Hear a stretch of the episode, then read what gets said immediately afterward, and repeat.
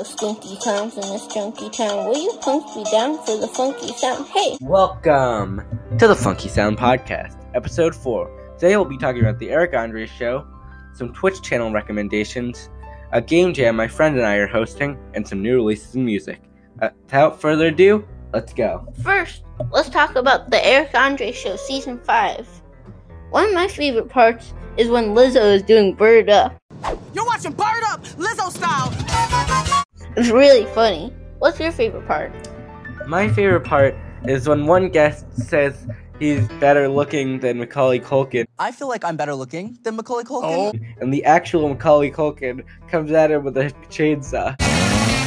Now, let's get into some sad news. That Hannibal left the Eric Andre show. It's so sad because Hannibal was such a good part of the Eric Andre show. He acted as a straight man to all of Eric Andre's madness.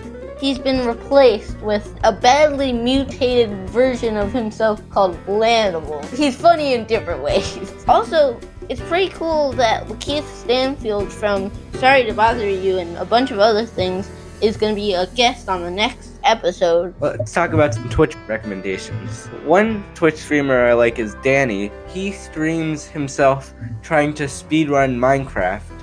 And I'm not that into Minecraft, but his personality is so good that it's entertaining no matter how much you like Minecraft. Another one is Vimlark, who's a game development channel that does game development in Construct on Twitch, and he always reads the chat so you feel like you're actually talking to him.